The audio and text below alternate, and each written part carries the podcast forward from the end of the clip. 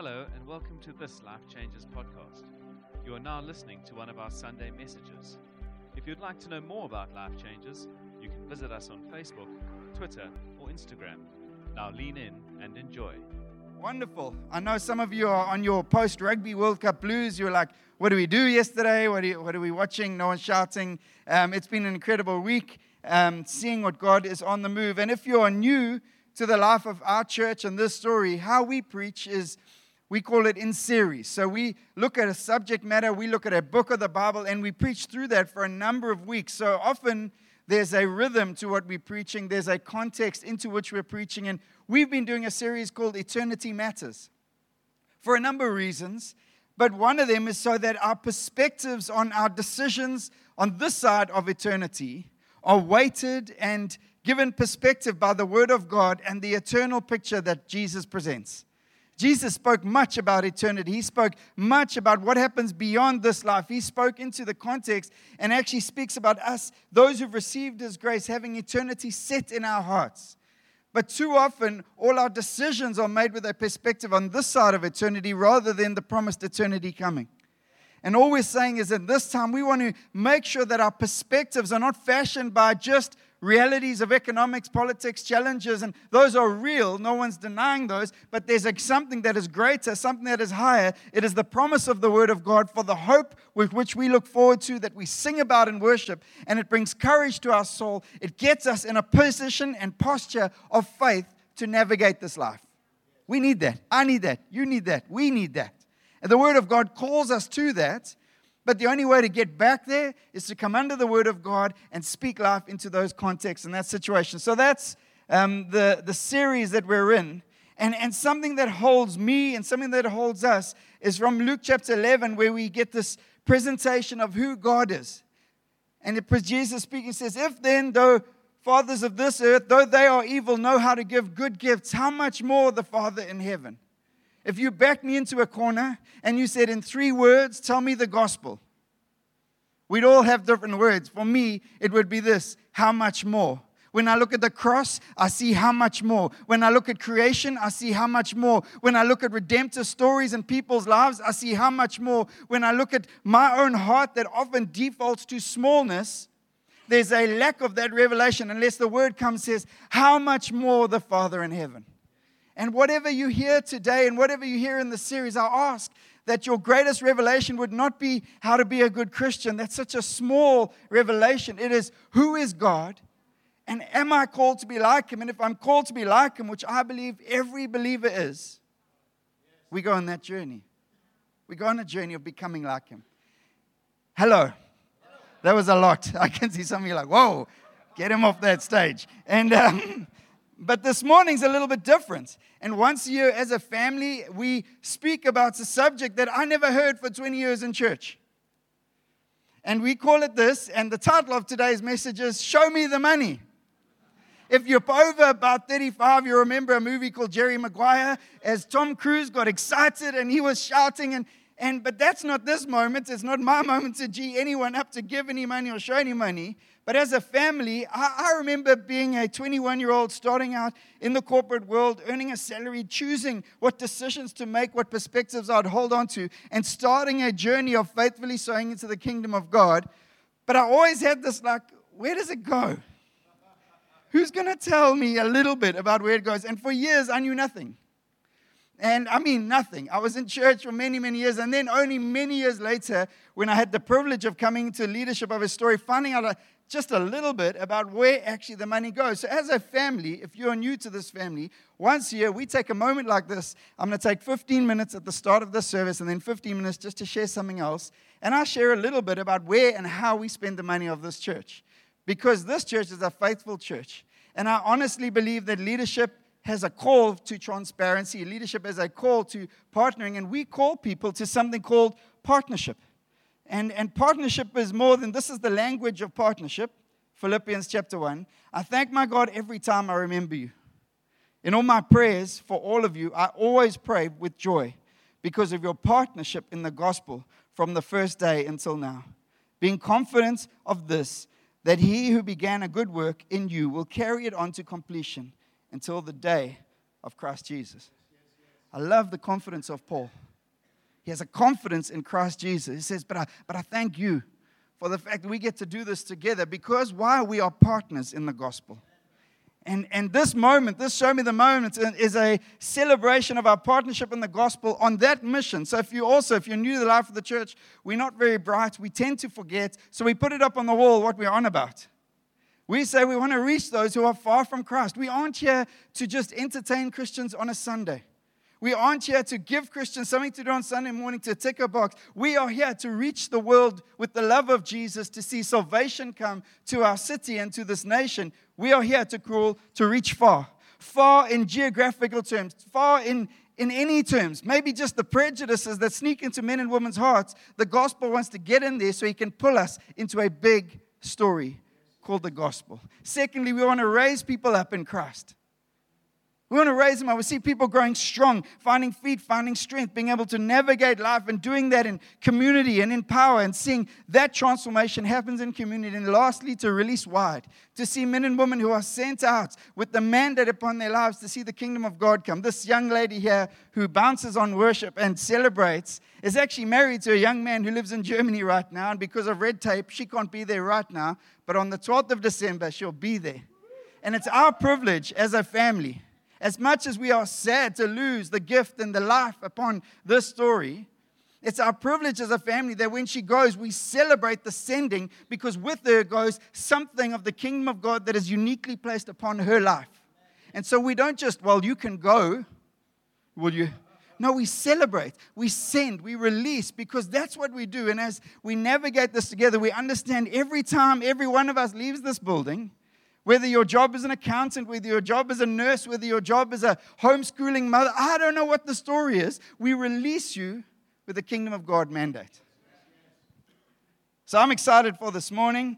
And I want to share some of you that, and, that, and yes, we do. I want to set up front, and as we've done for the last couple weeks, we encourage people to give. But while we started out with a series on eternity, is there's a bigger picture than just be a good giver. There's a bigger story called My Hope in Jesus, My Hope in Eternity. Number one, I believe giving is good for your soul and my soul. I've done it since I was 21 years old, consistently every month, and there have been times where it was tough, and there are times when you navigate those things and you're going, Well, do I pay a student loan first? Or No, I pay what I, I give because I want to be like God. But it's also good for the gospel advancing. And I want to be a part of something that's advancing into the age beyond where I can go into stories and lives. And lastly, it's good for the world that the church would lead in generosity, revealing the King. So here we go. Can you say together, Show me the money? You never thought you'd hear that at church or say that.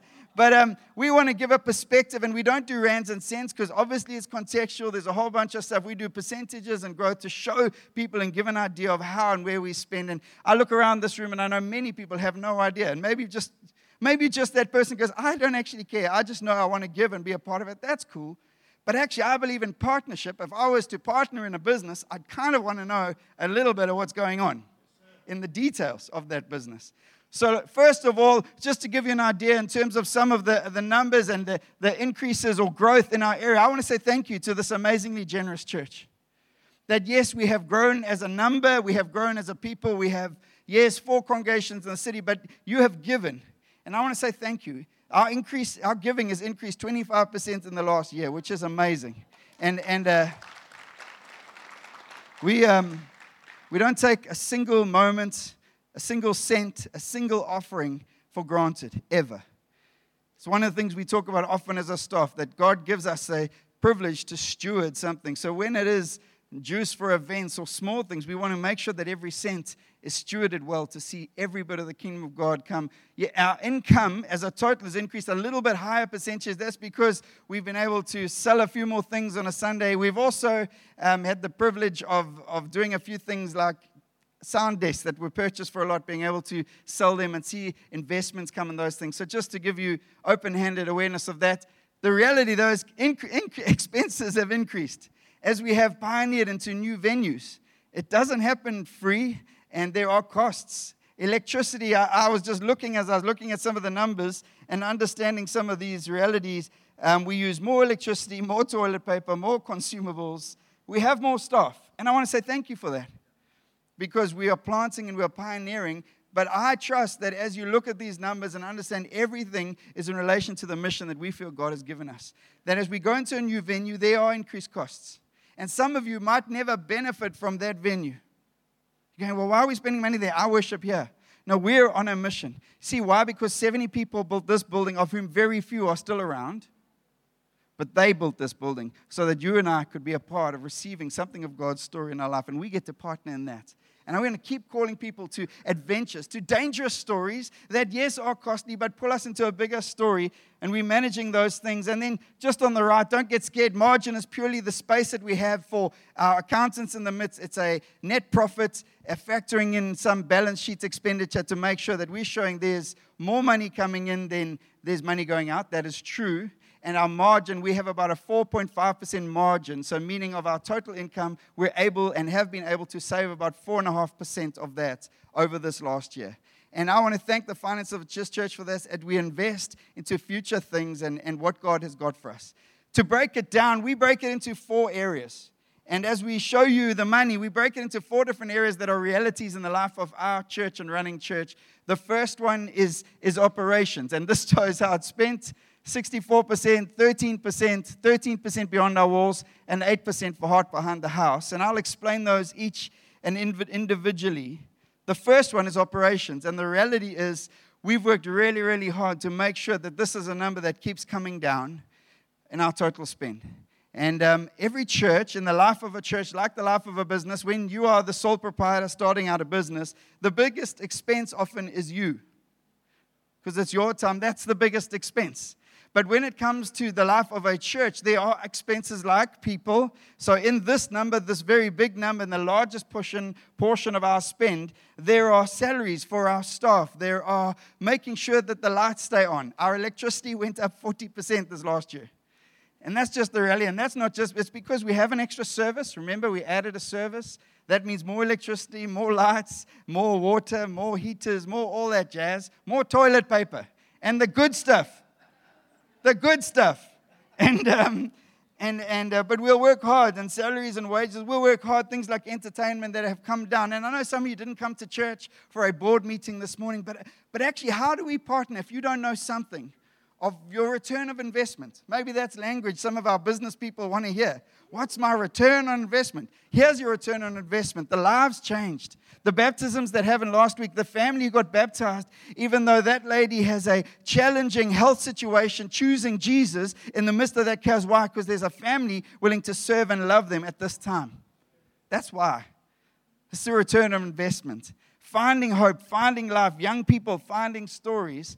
And so that number, the desires, that number, and, and just to let you know, because I realize many of you wouldn't know, I have the privilege of being a part of a number of churches' finances and, and helping and assisting. Actually, that includes all salaries, all expenses, all limits. It's actually quite low in the mix. Many churches' salaries will be far higher because of just the numbers of people. And we want to make sure we keep bringing our operational costs down so we can spend more and give more in the areas that see the vision of God come for fully. Does that make sense? The second area that is important, and that's our second biggest area of giving, is special events and ministries. And all we're doing is showing, I'm just showing you the numbers since I took over the church in 2014, and I want to show you something of the story, the financial story. Because you can, I can show you an income statement, it doesn't tell me the story. I could show you my bank statement, it doesn't tell you the story. There's been a journey to this point, and we've worked really hard to make sure, as God has clarified our vision, is to reach those we, we don't have a mission unless we're reaching, seeing lives change, transformation coming to stories. We want to reach those. So we've said actually one of the ways God allows us to do that is through special moments like Christmas. Christmas. I'll be brutally honest with you. I would love to go to bed early on Christmas Eve, wake up late on Christmas morning, open presents with my kids all day. But you know what I do? I do a lot of church services. Why? Why? And I'll never, never moan about it. I'll never complain with my family. We talk about it and we just prioritize our time. Why? Because on those moments and those days like Christmas and Easter, those are days people come to church on their seeking journey. Those are days family members will come with you when you invite. Those are days we see transformation. We hear testimony after testimony. Well, I came on that day and someone greeted me at the door and someone gave me a coffee and just put it in my hand and hit my name on it. And someone came and greeted me at my chair. And you know what's happened since then? My life has changed because I met Jesus. That's why we live. That's why I live. And so those moments have to translate to something of our spend and intentionality. I cannot put that on the wall and we do nothing about it. We have to be spending in those areas. And it's some of our ministries as well. Our youth, we spend 56% more on youth this year versus last year. And we need to spend a whole lot more. That's when you're supposed to shout as the youth. It's, it's, but, but um, we, we want to serve this area. This area is full of youth from single parent homes where drugs are running wild and causing chaos in people's lives. We want to see freedom and life come. So we want to serve them. We want to invest in them. And it looks like boerewors rolls on a Friday night to young people. Some of you like, I would love a boerewors roll on a Friday. Come to youth. And, um, and we spent 81% more on kids this year than the last year. And the previous year was a huge investment as well. Why?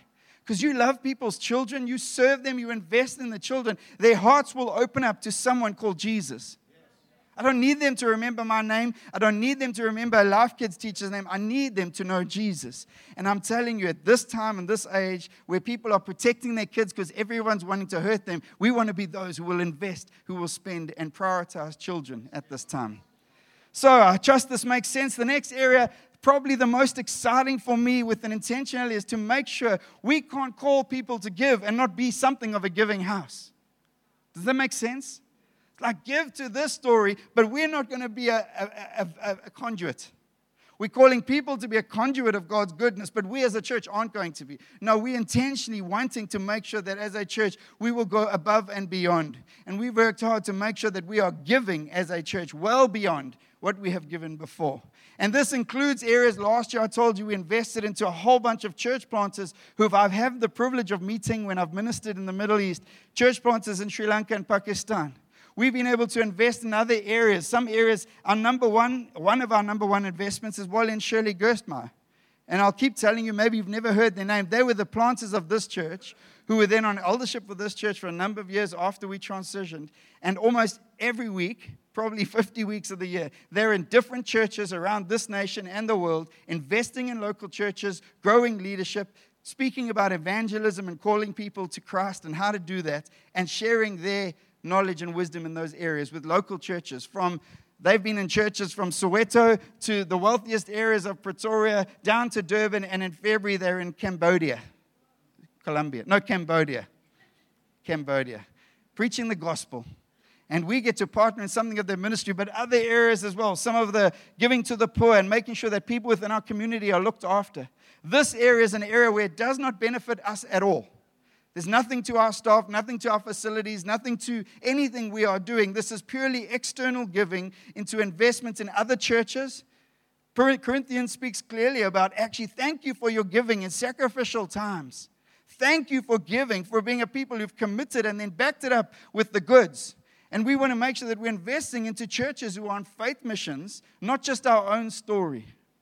We want to be those people. Does that make sense? It's helpful. I trust that uh, this does many things. I'll speak about what those things. And lastly, a heart for the house. And this is an investment into areas in the life of the church, like you're looking at a great screen because we were able to purchase a new projector.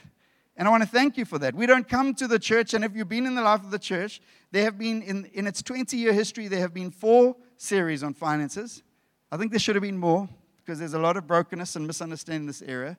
But we don't come every time ask. We want to manage and steward well. And planting a church demands a whole bunch of things equipment. We're doing that. We're investing in that. And I'll share, we want to give people an opportunity to give into those things beyond. But we're investing in the resources. This building, so you're aware, is fully paid off. Not by a denomination, not by an American or dollar uh, pound funder. This building was paid off by faithful people from this area who fell in love with Jesus and decided we are going to be a part of building something that leaves a legacy so that you and I can be here today. I paid not a cent for this building in its building, just so you know. I got to, like you, receive it. That gives us the privilege, but we do need our own faith stories as we move forward as a local church, investing in what God is doing. And um, just so some of this and what it looks like, it looks like sound desks for Milnerton, for Table View, and um, all the equipment that travels. And lastly, just something of the vision of where we want to go with the finances of the church. And I trust that you would even take this and pray into it. Say, God, make it possible. We want to get our, our operations down to 50%, which is a realistic number when I look at a number of churches that covers salaries, covers running the building, covers running air cons, covers everything that we require from maintenance. You would have seen we have the Parklands pipes outside that keep breaking. We now need to fix the Parklands pipes. But, um, but that's just part of what we do. This is our family. This is a, I sit with my kids often and we talk finances. Just so you're aware, my kids are 11, 10, 9, and 6. I should get that right the first time. They're 10, 9, and 6. But we talk money.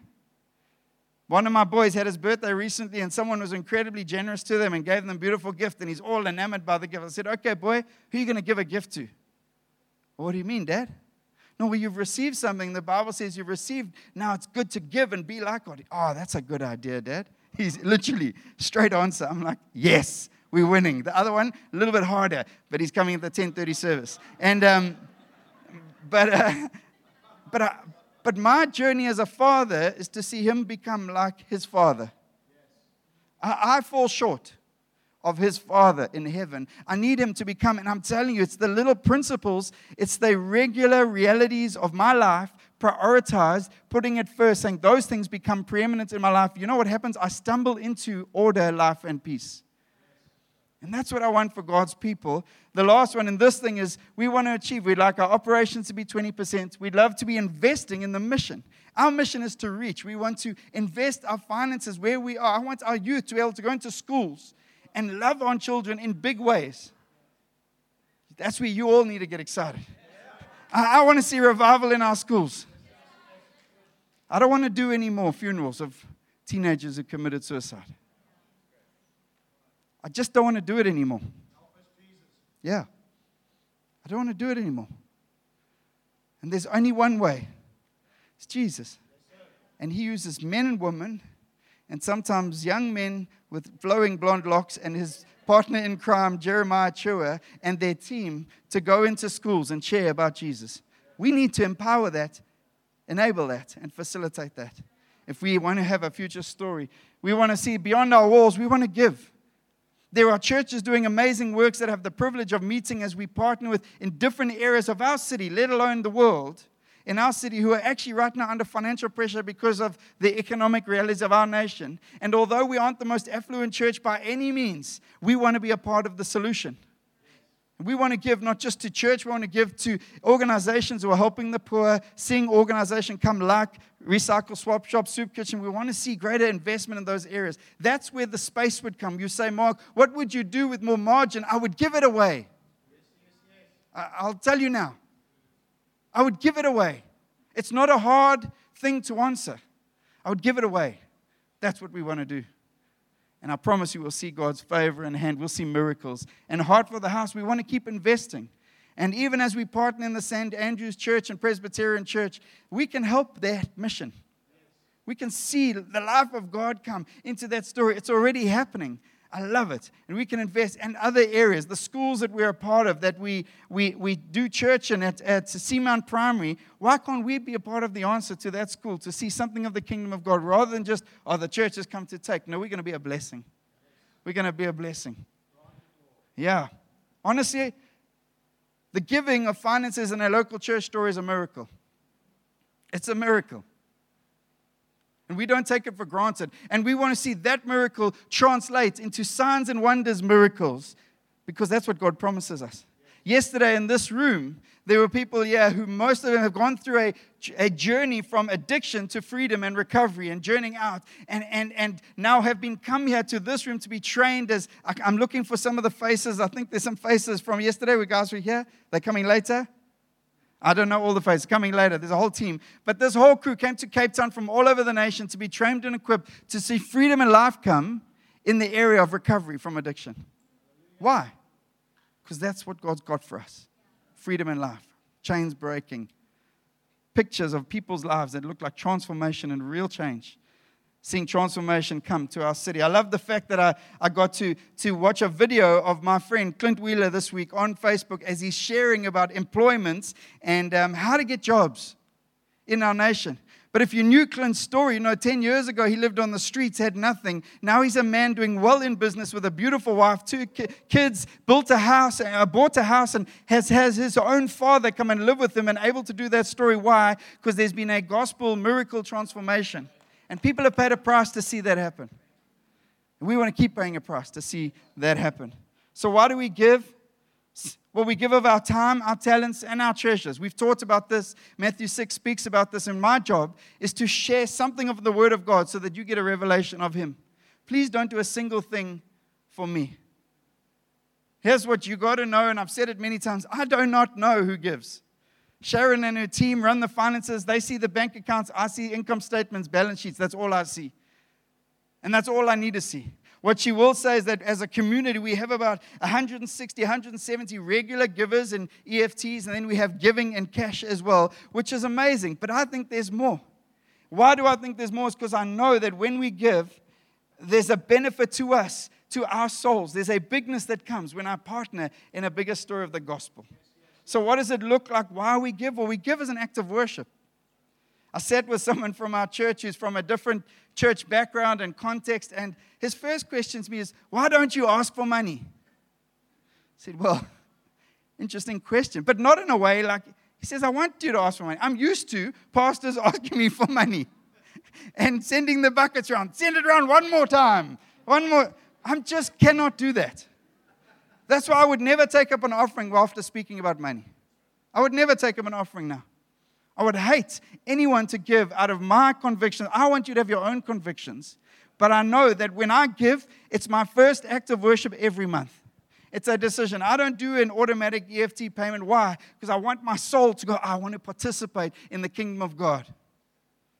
It's a decision my wife and I have made many years ago. And we want to teach that. We want to share that. Secondly, I give because I, I love people. And I know that people will benefit on the other side of the giving. And I know that it's good for my soul that they never know. Why do I believe in tithing, not as a law, but as a helpful principle the gospel gave us before it was a law and after it was a law? God gives us some helpful principles. Life, brushing your teeth in the morning is a helpful principle like eating food regularly, is a helpful principle. Giving is a regular, consistent giving is a helpful principle for a Christian soul. And it pulls me into a bigger story. And I find my heart growing where my money goes. We give as an act of freedom. Like I said, it's, it's freely you give. I, I wouldn't even know how to phone anyone and say, Why haven't you given this money? Because I don't know. It's for my soul. So I never want to be a guy saying, hey, my money's coming from earth. The resources of this church don't come from earth, they come from heaven. God will support and resource his vision. Otherwise, it's not his. But where there's faith, I think God will keep pouring out. And I want to partner in that. And we give as an act of trust. In Matthew 6 33, seek first God's kingdom, and all these things will be added. When I place my trust in Jesus, financially, because Jesus speaks much about money. When I place my trust there, my heart follows, my life follows, order begins to come. I'm convinced of it. So, what do we give? And some people are like, Mark, if I teach you today, well, I am. Because the Bible does give a man, it says, teach him how, not just what. How? how? The reality in our church, I've sat down with people and they go, you keep, I mean, I've got the Bible, but you, but you keep asking me to turn to the book of Mark. I've just got the Bible. And I'm not making a mockery of that. I remember celebrating that moment as someone who doesn't know anything, going on a journey to find out the love of Jesus. I realized we need to teach. Like I teach my children, my heart has had to be taught. I remember sitting down when I got my first paycheck, and I'd been in church for years and going sitting with one of the businessmen who I seen had walked for many years. I said, Can you teach me? What does this thing of finances look like? We need that. There are people in this church running businesses who need that. I sat with some of the other. I said, You need that. You need men and women who can invest in your life because there's gifts of order upon their lives. It's gift of generosity. Will we give a portion. And 2 Corinthians 8, give according to your means, but in another way of saying, give a portion of your income, give it faithfully, but give a portion of your income. Make a decision. I promise you what you're not going to do, because I don't. I don't wake up necessarily always, unless it's something of God in my life saying, I want to give it all away. Like, I don't, I don't I, my heart defaults to smallness. Man's heart has always defaulted to smallness. Ladies, I'm just saying man's because it's easier to say one, but some of you like, yes, men. But we give a portion of God's kingdom, and I believe and we practice. It's the only thing, the only group of people I ask if they give in the life of the church is the eldership team. It's the only team, it's the only people.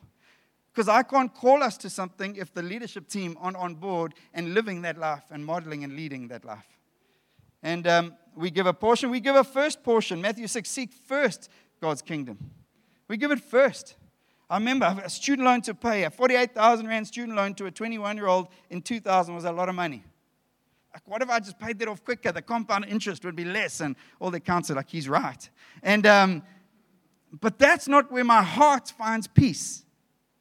My heart finds peace in the God Almighty. And I can tell you stories now, testimonies that I have now that I didn't have 20 years ago, but I'm grateful to God for his faithfulness. We give a portion of our income that God gives, and however He benefits us, salaries, whatever He speaks. And lastly, we give to the advance of God's kingdom through the church.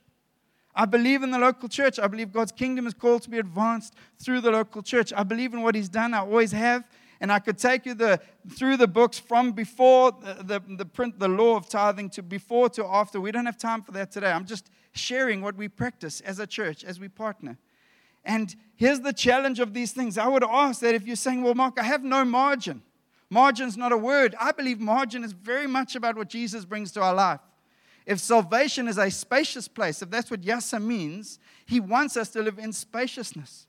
So I would encourage you in your life and as you order your life to allow the gospel to come in your story and start on an intentional journey towards margin in your finances.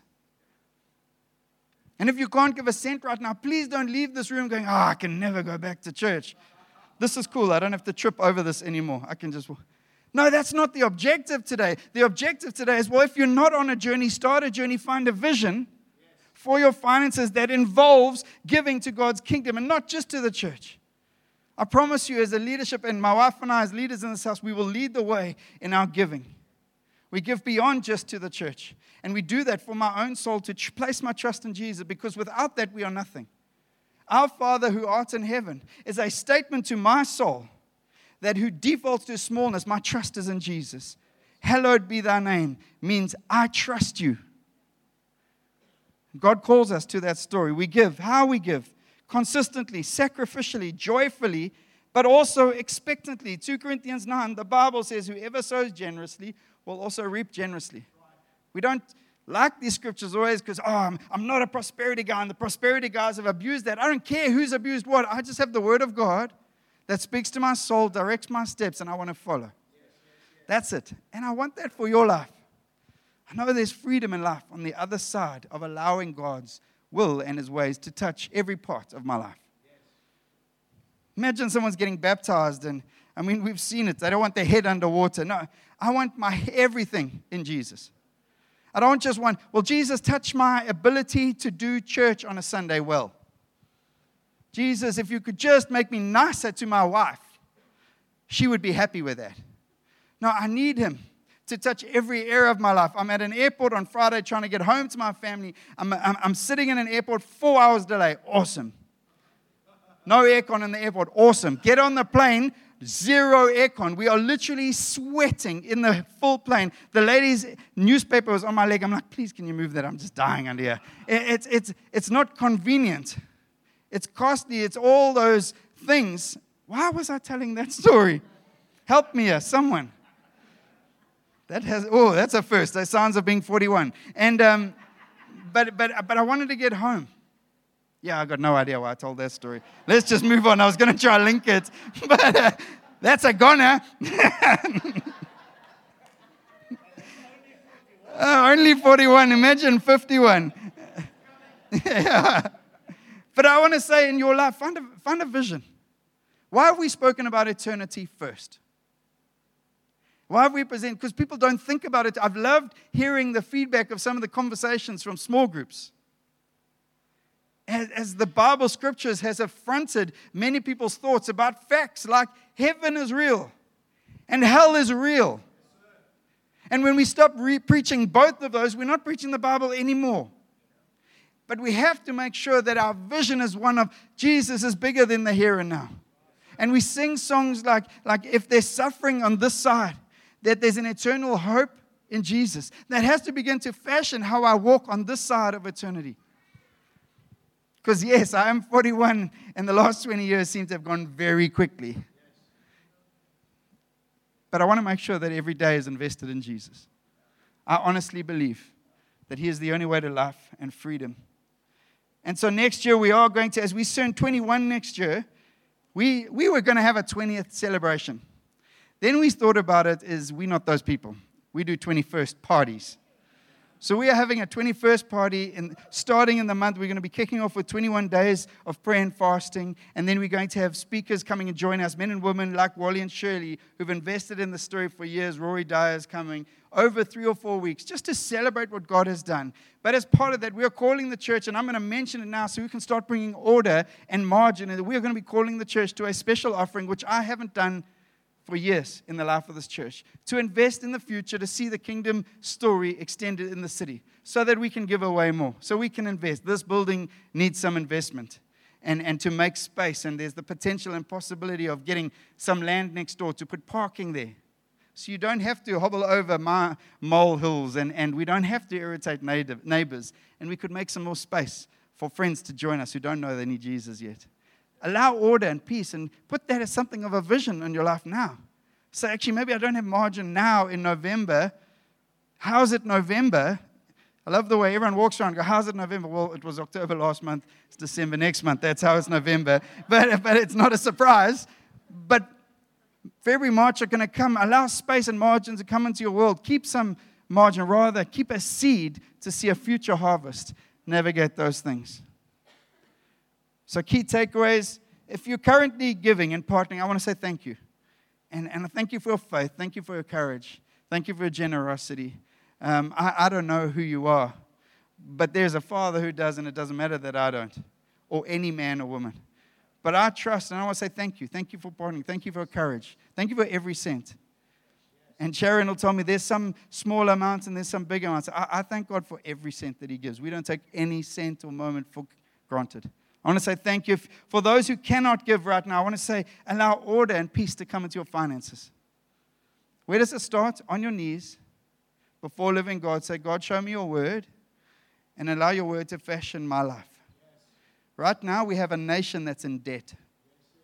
We have, I believe, injustice and corruption, and it starts where people offering credit lower limits so that others can get more credit. I hate the fact that people buy things on lay-by and all the time, and that's it because that's where the money's owned and the, the interest starts pouring. I hate the fact those are the greatest chains of our age, and I promise you, we need to fight to be free of those things, which might look like you might need to change your spending habits. If you can't afford it, don't buy it. Don't be the Christmas turkey. I remember, hey, Jen, you remember that preach? Rory Dyer preached once. Don't be the Christmas turkey. What is that? Well, you buy into the big promise that on the other side of that one gift, that one thing, there is freedom and love and joy. But in January, you realize it was just another chain pulling you down. So everyone's trying to return it. Let's not be those people. Let's find freedom come, order come. Um, and as we allow that order to come in our lives, there's a joy, a greater joy. For those who don't give and what, for whatever reason, if you want to sit down and talk about a theology of tithing, let's talk. Let's sit down, but let's not just, well, I'm here, so that's why I heard one person say, no, don't live in reaction to anyone. Live in revelation, and that'll lead to life. Because when we live in revelation, we realize in Jesus there's always more because of the how much more of our Father in heaven. We navigate these things. And I want to tell you, this is how I fight my battles. I buy into a God story at every level. I allow my life, my time, my talents, my treasures to be fully submerged in Jesus. And I see a young man like Josh playing drums most weeks on Friday nights. He's here serving the youth. They're in schools, and I'm going, Hey, God, what have you got for him? But I know he's investing in a future harvest that is greater than he could ever understand or imagine. Why? Because I was that guy. I was that guy. I was the guy with a three liter Cortina bakkie. So the only thing I could do at church was move chairs from Glenwood to a circus tent in Greyville in Durban. And that's what I did with my mates. And thank God for those days. I never preached, I never led worship, and I never wanted to become a pastor, to be brutally honest. But I thank God for what He did, moving chairs, so that people could encounter the grace of God. God showed me something in those moments. No seed ever sown with faith will not bear fruit. Every seed sown with faith will bear fruit. And lastly, it's because this is what we do. And I was going to preach a whole section around the testings of Jesus. We're not going to do that this morning. I want to bring bigness to your heart. See, the gospel was a transaction. This is where we get language wrong. The gospel was a transaction. There is a debt to be paid. Don't forget what the gospel's about. The gospel was a gruesome transaction. My debt, my sin, my brokenness for the Son of God. His life, His blood. It's the greatest transaction that ever took place. Now, I don't match a transaction with a transaction. I match a transaction with my surrender to who God is in my life. And when I allow that to happen, I start walking like someone touched by the grace of God. I start stumbling into miracles. I start stumbling into generosity, and I look back and go, wow, that wasn't me five years ago, but that's me now. God speaks through revelation of His word. I, have got a little six year old, he's in the school play, he's walking around, and his statement in the school play is Philippians um, let your gentleness be evident to all. I've got a little kid reciting, thank you, Jen, his lines. And every time I want to get grumpy, that's what I was talking. about. I want to get grumpy with an aeroplane guy who's not, who crashed the stairs into the back of the plane, because that's what happened. I want to get grumpy with the lady whose, whose, whose, whose newspaper touches my leg and I'm sweating like a sauna under her newspaper. I've got a little six year old voice telling me the word of God because the Bible says, I don't live on bread alone, I live by every word the Father speaks. That revelation breaks into my heart. I go, I can be like Jesus and I lay down some of my selfish agendas. I lay down some of my own preferences. I am a fighter. If you don't know me, I grew up really small, which meant you either learn to hide or you fight. I learned to fight with something more powerful than a bicep. It was called a mouth. I learned to fight. And now I've got a six year old walking around the house. Thank you, Jen, again. Let your gentleness be evident to all. I'm going, shut up. I don't want to be gentle with the Kalula guy. I don't want to be gentle with the lady in a newspaper. I don't want to be, but I want to be like Jesus. See, I remembered why the story was.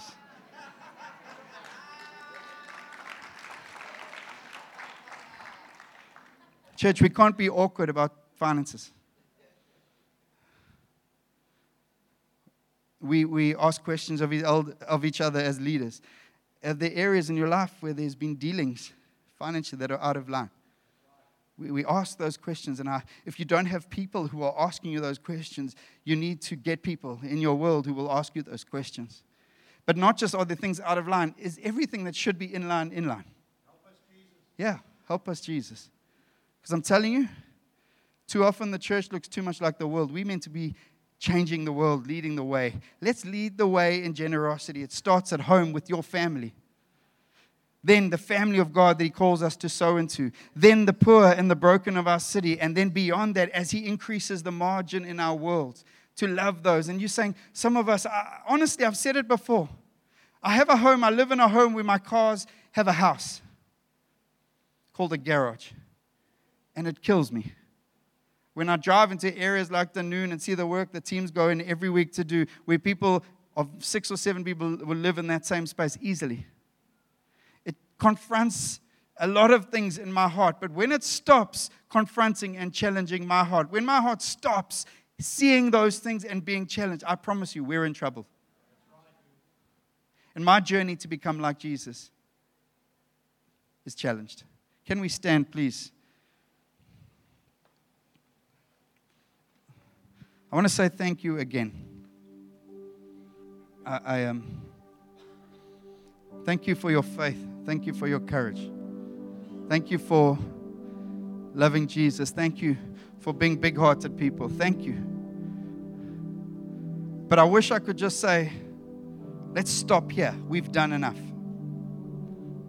I wish I could say,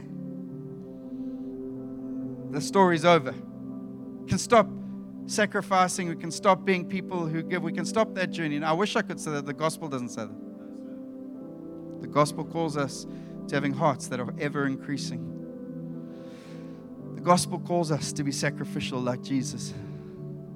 See, I can do nothing for my salvation, only Jesus.